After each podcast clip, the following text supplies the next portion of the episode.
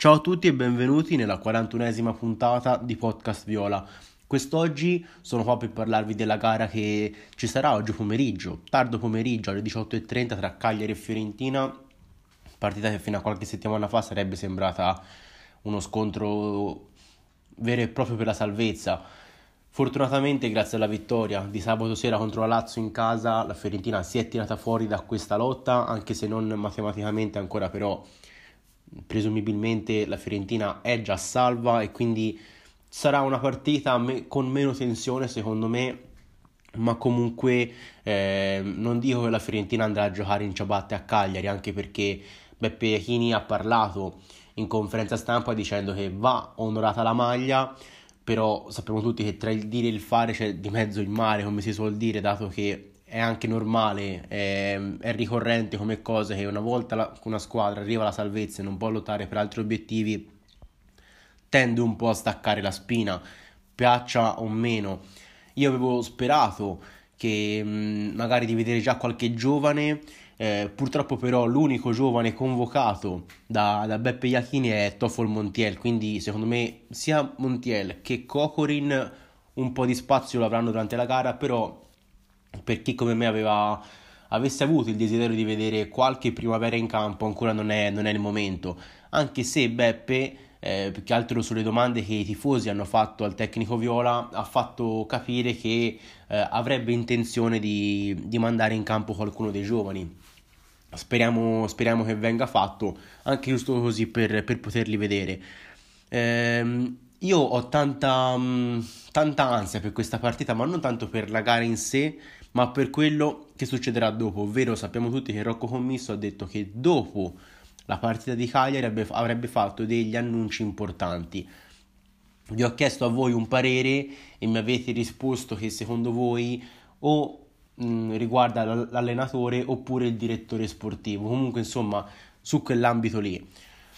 Secondo me l'allenatore è difficile che lo possa già annunciare, perché ad esempio ora si parla tantissimo di un Gattuso molto vicino alla firma Viola, alla firma con la Fiorentina, però Gattuso è ancora proprio al centro di una lotta incredibile per la Champions League e penso che l'ultima cosa che vorrebbe è che la sua nuova società annunciasse in maniera abbastanza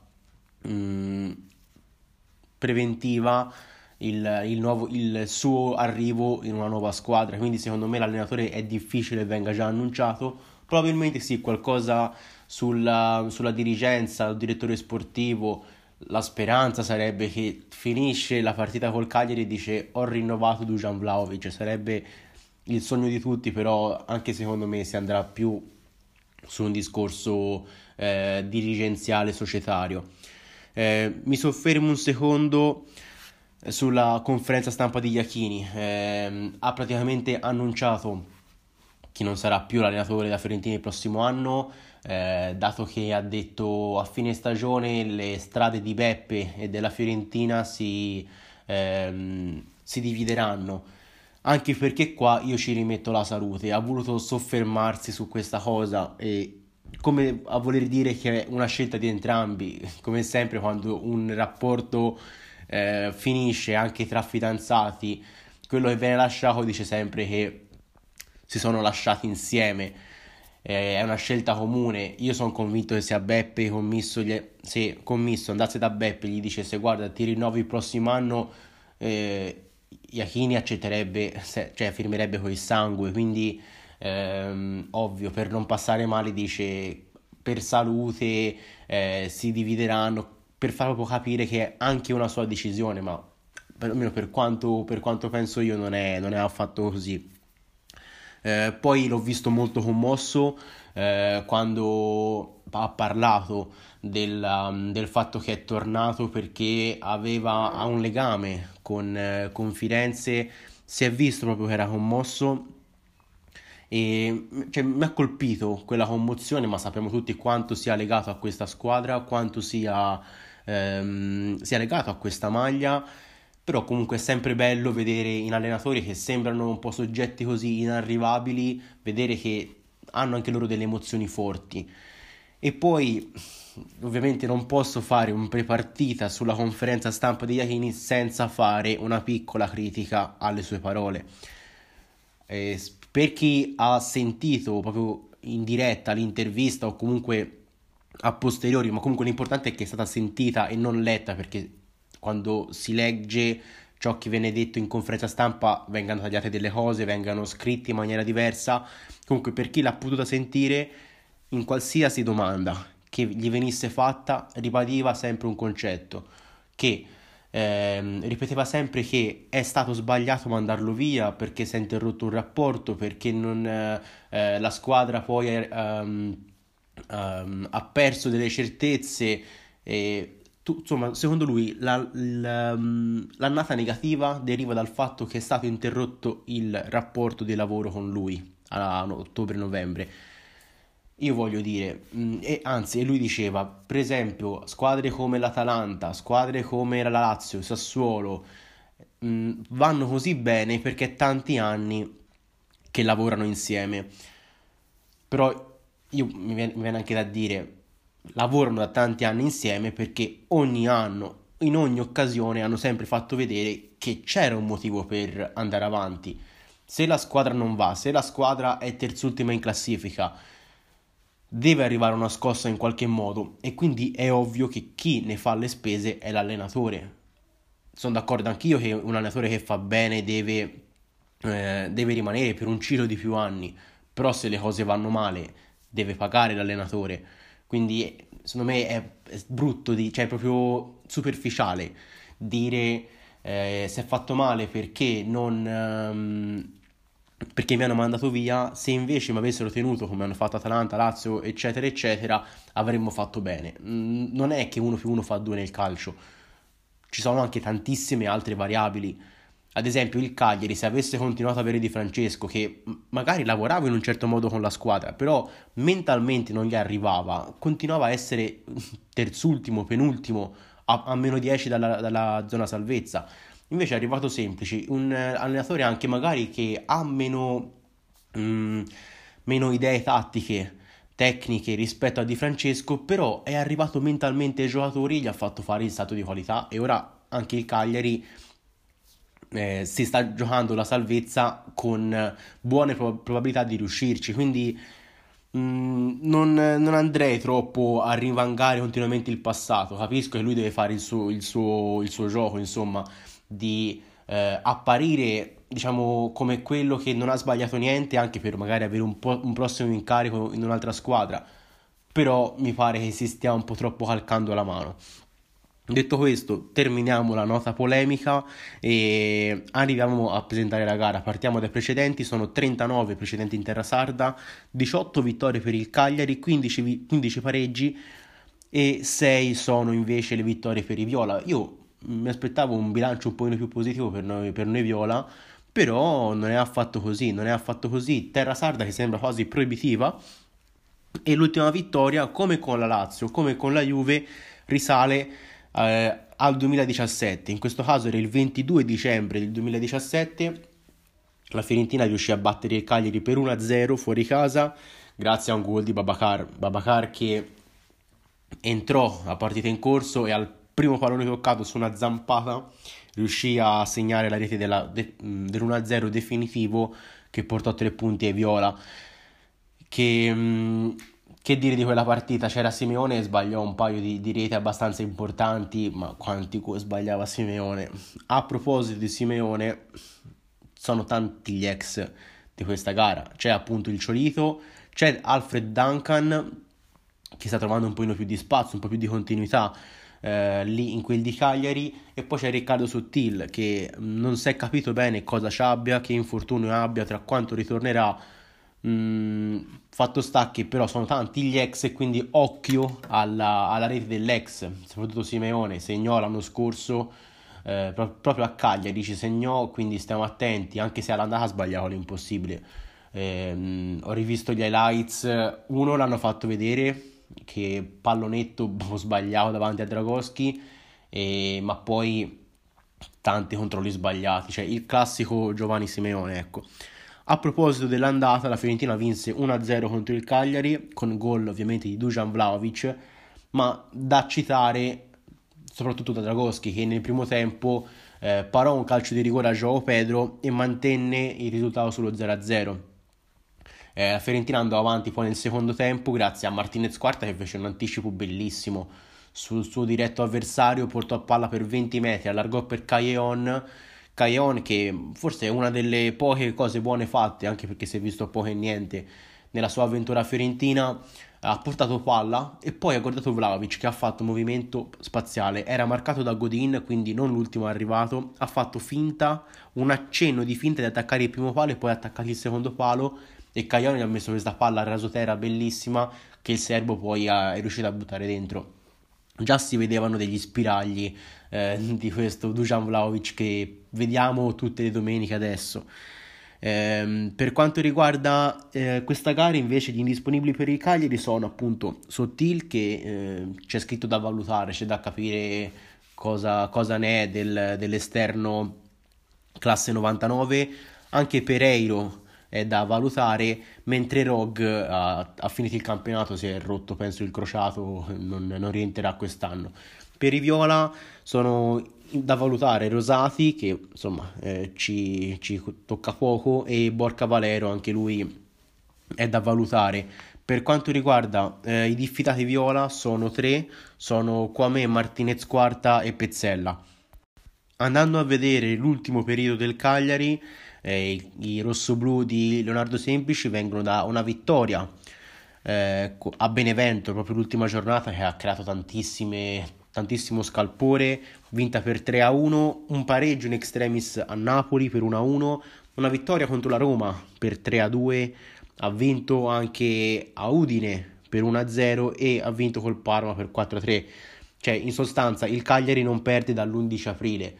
Un rollino di marcia incredibile per i sardi, che grazie a questo filotto incredibile di risultati utili consecutivi è riuscito a recuperare tutto lo svantaggio che aveva sul Benevento, a superarlo e a mettere qualche punto di distanza. Andando a vedere un attimo le formazioni probabili, secondo la Gazzetta dello Sport, sono due squadre che dovrebbero giocare anche in questo caso a specchio, 3-5-2 oppure 3-4-1-2 per quanto riguarda il Cagliari, poi lo vedremo meglio nella seconda parte.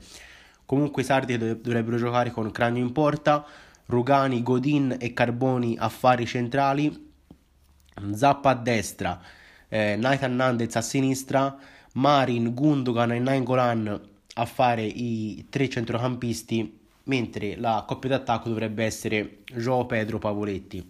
Ho visto un tweet qualche giorno fa, appunto su Twitter, simpatico, ho riso abbastanza, lo ammetto, che diceva che il Cagliari ha cominciato a giocare bene da quando Simeone è stato messo in panchina. Può essere una chiave di lettura, se non l'avete capito. Io ho abbastanza lo schifo per il giocatore che è, ovviamente calcisticamente parlando, poi umanamente sappiamo tutti che, cioè non sappiamo, nessuno sa che tipo di persona può essere Simeone, però calcisticamente parlando Simeone è un giocatore che proprio non mi piace. E diciamo, quando Firenze fece quell'esultanza abbastanza polemica dopo che segnò 3 reti in un anno, mi accanì abbastanza contro di lui. Quindi sarà sicuro la sua rete questo pomeriggio, visto anche perché il karma gira e tornerà a colpirmi dopo che l'ho offeso tante volte in maglia viola. Passiamo alla Fiorentina, classico 3-5-2, dovrebbe essere confermata, secondo la Gazzetta in toto, la squadra che ha affrontato la Lazio sabato sera, con Drągowski in porta, Milenkovic, Pezzella e Caceres, con i due braccetti che torneranno a fare le loro posizioni abituali, con Milenkovic sul centrodestra e Caceres sul centrosinistra, Venuti a destra, Biraghi a sinistra. Occhio però alla sorpresa Igor, centrocampo con Pulgar, Castrovilli, Bonaventura e davanti Vlahović, Ribéry. Un po' di statistiche per mettere a confronto le squadre. Intanto partiamo dalla classifica. Fiorentina 13ª, finalmente una squadra che affrontiamo più bassa di noi in classifica. Viola 13ª con 38 punti, a 3 punti dal Cagliari, quindi 35, che è 16° in classifica.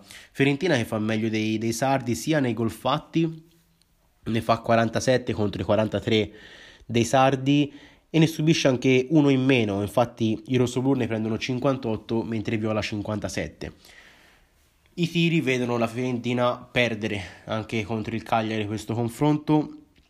I viola sono 17esimi, stanno crollando in questa classifica, anche se Beppe dice che Vlahović segna perché la Fiorentina crea tanto, però non è così. La classifica dei tiri dice molto altro. Infatti la Fiorentina fa 9,60 tiri in media, di cui 4,40 in porta, mentre il Cagliari è 11° con 10 tiri e mezzo in media, e in porta ne fanno anche loro 4,40, però comunque più tentativi da parte del Cagliari, quasi uno in più, che insomma fa la differenza. Per quanto riguarda i passaggi, sono due squadre che sono lì sui passaggi. Infatti i viola fanno circa in media 328 passaggi contro i 314 del Cagliari, ma i viola lo fanno con più accuratezza, con l'81%, anche se ultimamente, come lo ripeto sempre, questo dato sta secondo me diminuendo, piano piano diminuirà, perché le ultime due prestazioni, basta vedere con Lazio e la gara precedente, la Fiorentina era sul 70% di accuratezza. Cagliari invece, che è al 79%, quindi più basso della Fiorentina sull'accuratezza dei passaggi. Sono due squadre che dribblano abbastanza, che hanno giocatori abili nell'1 contro 1. Il Cagliari effettua 8,83 dribbling a partita e la Fiorentina invece 8,54. Da dire però che il Cagliari ormai è da tantissimi mesi che è senza Sottil, è un giocatore che aumenta di tanto questa classifica, questo dato. Infatti, come riportato da SofaScore, Sottil è uno dei giocatori che ha maggior di tutto il campionato, è uno dei giocatori che ha più efficienza dribbling, cioè di quelli che fa, se non sbaglio, il 60%, di quelli che tenta, il 60% vengono poi effettuati, quindi veramente un'abilità tecnica individuale di Riccardo Sottil non da sottovalutare. Cagliari che è primo per parate, con Cragno che guida con netto distacco questa classifica, e si scontrano due squadre che non fanno del possesso di palla la loro arma migliore. Infatti i viola sono 10imi in classifica, però le vediamo tutte le partite, lasciano praticamente il gioco in mano agli avversari. Stessa cosa per il Cagliari, come vedremo fra poco quando analizzerò proprio il gioco dei sardi. Sono 17esimi in questa classifica perché cercano di lasciare proprio l'inventiva agli avversari e chiudere le linee di passaggio, ma ci arriveremo dopo.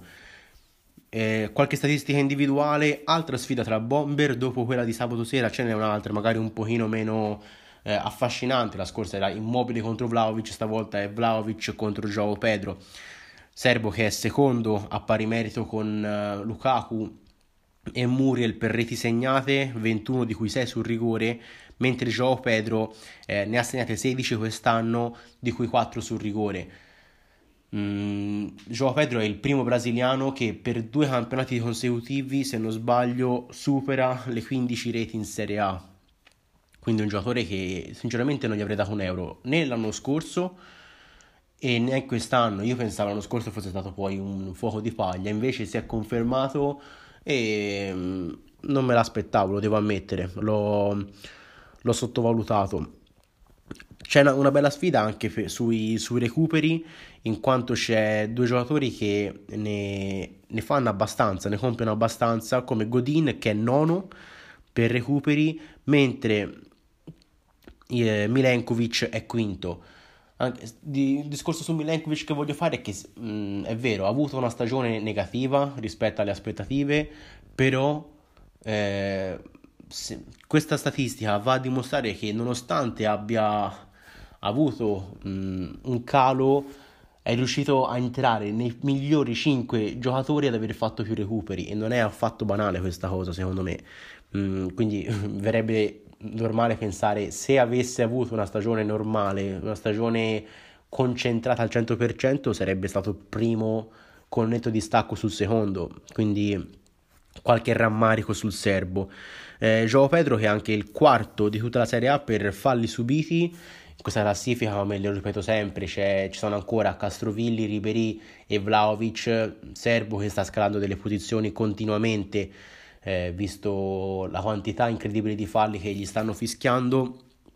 E poi occhio a un giocatore che si chiama Lico Giannis, non dovrebbe partire titolare, almeno la Gazzetta lo dà partente in panchina, però comunque Semplici può farlo giocare a sinistra, togliere Zappa a destra e mettere Nathan Nández a destra. Comunque è un giocatore che ha segnato l'ultima giornata con un bel gol da fuori area, ma poi fa malissimo sulle punizioni, ha già segnato 2 reti su calcio di punizione diretto, ha un piedino molto educato, quindi occhio a regalare punizioni in posizioni abbastanza pericolose.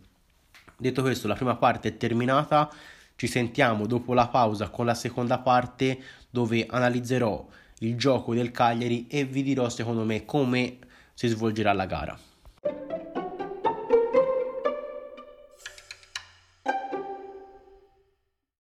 Eccoci giunti nella seconda parte di questa 41esima puntata, in cui andrò a parlare del gioco del Cagliari, parlando anche di punti di forza, punti di debolezza, e poi alla fine darò una mia idea sulla gara di oggi pomeriggio, su come si svolgerà.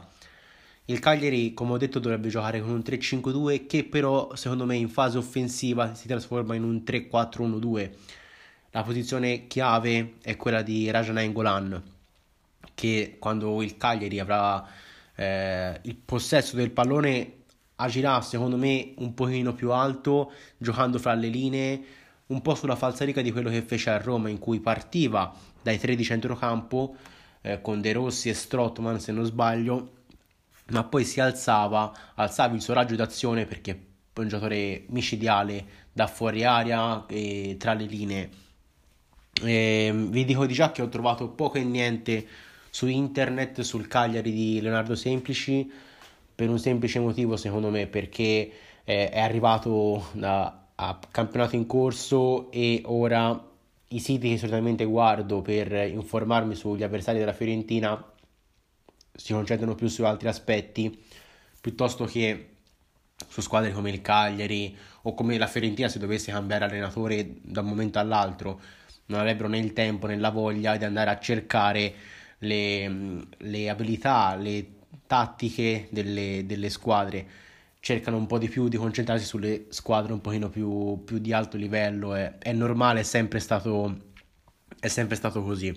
Quindi ci sarà poco da dire della fase di possesso del Cagliari, se non che visti anche i centrali, che dovrebbero essere Rugani, Godin e Carboni, è difficile, sarà quasi impossibile vederli faseggiare fra di loro. Cercheranno principalmente il lancio lungo verso Pavoletti, perché non sono noti questi difensori per le loro abilità tecniche, quindi il fraseggio, la costruzione dal basso sarà molto rara, ma cercheranno invece con un lancio lungo Leonardo Pavoletti, che con le sue spizzate, che sottolineo sempre, le sue spizzate, le sue sponde, metterà in moto i compagni. Nella fase di sviluppo il Cagliari cercherà di attaccare di più sulle fasce, con Nández da una parte o con Zappa, Lico Giannis, insomma chi giocherà dall'altra.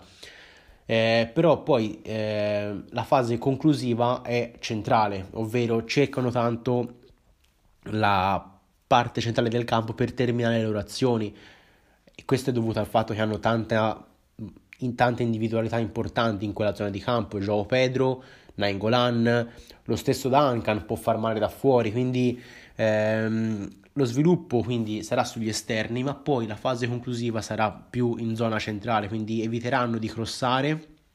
Non l'ho detto nella prima parte, ma il Cagliari è un po' in fondo per quanto riguarda i cross, in confronto alle altre squadre di Serie A, quindi c'è un motivo se cercheranno più la zona centrale per colpire gli avversari.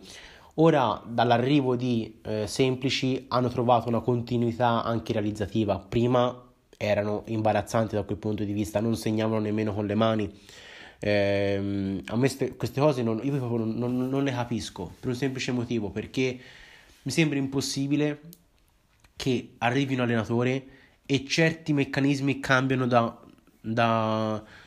un modo a un altro in così poco tempo. Poi lo vedremo anche nella fase di non possesso, c'è un altro aspetto che con l'arrivo di Semplici è cambiato totalmente. Veramente non lo capisco e magari non lo capirò nemmeno mai. Comunque, detto questo, è una squadra che cerca tantissimo le verticalizzazioni, cerca proprio la concretezza, non vuole giri di palla strani, infiniti, ma cerca di arrivare subito a concludere, ed è per questo che è 17esima per possesso di palla. E poi si inserisce tanto con le mezzali, Duncan, ora Marin ha un altro ruolo, con Di Francesco faceva il mediano, adesso ha più libertà anche lui di spingersi, anche gli inserimenti di Nainggolan, Nández. Insomma, è una squadra che fa tanti inserimenti in area di rigore avversaria e la Fiorentina dovrà stare attenta a questo aspetto. Per quanto riguarda le mezzali, secondo me il Cagliari quest'anno ha avuto un forte declino a causa dell'infortunio di Rog.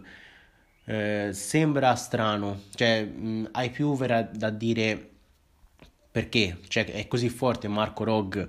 Sinceramente secondo me è veramente un bel giocatore, perché ha tempi di inserimento giusti, ha qualità, e in un gioco che prevede l'inserimento costante delle mezzali, un giocatore intelligente come il croato, tra l'altro ex Napoli, insomma, secondo me ha avuto un riflesso negativo sulle sorti dei sardi. Come vi ho detto, l'analisi del gioco vero e proprio, del possesso del Cagliari è terminata. Passiamo alla fase di non possesso. I sardi hanno un atteggiamento di chiusura, cercano di lasciare il gioco in mano agli avversari e cercano di chiudere le linee di passaggio stando molto stretti, cercando l'intercetto molte volte. La pressione dei cagliaritani non è elevata, ovvero presumibilmente dovrebbe esserci Drągowski e i tre centrali che potranno girare il pallone tranquillamente, perché la prima pressione del Cagliari arriva 30 metri dopo, sulla mediana, sulla tre quarti avversaria, con gli attaccanti che la fanno però sempre in maniera abbastanza velleitaria. L'aggressività inizia a essere un pochino più importante quando la palla arriva sull'esterno, quindi quando Biraghi dovrebbe arrivare a ricevere il pallone, lì non uscirà l'esterno di competenza, almeno secondo quanto riportato da dove ho letto io, ma dovrebbe uscire la mezzala di competenza. Quindi ad esempio in questo caso palla Biraghi, dovrebbe uscire Raja Nainggolan e non Nathan Nández, se poi sono queste le formazioni ufficiali. Questo però è uno svantaggio, cioè ha come tutte le cose un vantaggio e uno svantaggio, ovvero il vantaggio è che stanno più coperti, perché Nathan Nández sarà più arretrato, sarà più coperto dietro e lascerà meno spazio. Però qualora Biraghi dovesse saltare la pressione del belga, avrà intanto un po' di spazio davanti, perché con l'uscita della mezzala si crea un bel buco centralmente. Ma poi Semplici vuole che i suoi giocatori, se la pressione sull'esterno dovesse fallire, dovesse andare male, si ricompattino subito centralmente. Quindi Nainggolan dovrà tornare il più velocemente possibile a coprire la sua zona per creare densità, e questo crea un dispendio fisico non banale per i giocatori sardi. Questo è il secondo aspetto che è cambiato con Semplici rispetto a quando c'era Di Francesco, ovvero il Cagliari è sempre stata una squadra aggressiva, però con Semplici questa aggressività ha cominciato a portare dei frutti. Prima con Di Francesco invece l'operazione di filtraggio che faceva il centrocampo non aveva quasi mai un buon risultato, e quindi fa strano vedere come, stesso discorso per le reti, come l'arrivo di un allenatore cambia in maniera così incredibile il risultato finale di uno stesso modo di pensare, di giocare su questo aspetto. Come ho detto, è un gioco che richiede tantissimo dispendio di energie, e secondo me è per questo motivo che il Cagliari la maggior parte delle reti che ha subito le ha subite nel secondo tempo. È una squadra che quindi perderà lucidità, visto la richiesta di un gioco difensivo così dispendioso, ed è anche per questo motivo che magari hanno una fase di possesso così poco ricercata, perché non sono lucidi, cercano di badare di più a difendersi che a attaccare, e quindi è normale che siano 17esimi appunto per possesso di palla. Per dire un po' di punti di forza, ovviamente le tante individualità che hanno, da Nainggolan, João Pedro, Nathan Nández, anche in difesa Godin, Rugani, portiere Cragno, tante buoni giocatori presi individualmente. È un po' il solito discorso si può fare sulla Fiorentina, tanti buoni giocatori individualmente, però poi tutti insieme sono un po' un problema, non è uscito quello che ci si aspettava. Quindi occhio alle varie individualità, occhio alla tecnica di base di Nathan Nández, che con la sua anche cattiveria, con la sua garra charrua, essendo uruguayo, può mettere in difficoltà Biraghi. Sulla destra c'è Zappa, dovrebbe esserci Zappa, quindi Biraghi dovrebbe avere un cliente un pochino più semplice. Sarà Venuti che dovrà vedersela con Nathan Nández. Ma detto questo, c'è da stare attenti. Chiunque debba marcare Nathan Nández deve stare molto attento, perché è un giocatore che secondo me è fuori contesto al Cagliari. Si merita spazi più squadre migliori, squadre che possano avere obiettivi migliori, e così io la butto lì, in discrezione di Podcast Viola basata sul nulla, Nathan Nández d'estate andrà via dal Cagliari, la butto lì. Torniamo adesso un attimo seri e parliamo di altri aspetti positivi del Cagliari. Il fatto che Pavoletti prenda tutti i palloni lui di testa può metterci in difficoltà la Fiorentina, o gli metterà, io ce lo vedo Iachini che possa fare una scelta di questo tipo, Milenkovic che andrà a saltare su Pavoletti, essendo tra i tre centrali quello più essere più alto, con una fisicità paragonabile a quella del centravanti avversario, o perché se no Pezzella, che comunque ha sempre fatto bene contro attaccanti forti come Dzeko, come Lukaku, comunque attaccanti bravi nel mantenere la posizione, speriamo possa non soffrire troppo la fisicità di Pavoletti, però io ci vedrei bene Milenkovic. Poi sarà Iachini a preparare la partita, e sono curioso di vedere come si comporterà su questo aspetto. Poi João Pedro vede la porta bene, la vede bene, quando tira lo fa in maniera molto pericolosa. Se è davvero, come ho letto e spero di aver letto bene, il primo brasiliano che per 2 anni consecutivi arriva a più di 15 reti in Serie A, c'è da stare molto attenti. Sembrerà banale come ragionamento, però dato che l'ho sempre sottovalutato, lo voglio sottolineare perché non ci siano altre persone che come me lo sottovalutino. Invece sono più evidenti i difetti di questa squadra, come ho detto, un gioco molto dispendioso, quindi nel secondo tempo magari anche con qualche entrata di qualche giocatore fresco magari la Fiorentina potrà riuscire a far male alla squadra, e poi il Cagliari soffre tanto in ripartenza perché è una squadra che attacca tanto, e quando attacca lo fa con tanti effettivi, e quindi in ripartenza può subire. Poi dietro non hanno delle velocità così eccelse. Godin, come non è famoso per la tecnica, non è famoso neanche per la sua velocità. Potrà sicuramente andare in difficoltà sulle ripartenze della Fiorentina. Io come venerdì scorso mi aspetto una grande partita da parte di Pulgar. Anche in questo caso sarà lui che deve far girare la squadra, e quando la pressione arriverà sull'esterno, Biraghi o Venuti dovranno avere lo scarico per Pulgar, che dovrà essere veloce, come lo ha fatto contro la Lazio, dovrà essere veloce, rapido di testa, di poter girare il pallone e far andare la palla dall'altra parte. perché così si può mettere in seria difficoltà il Cagliari.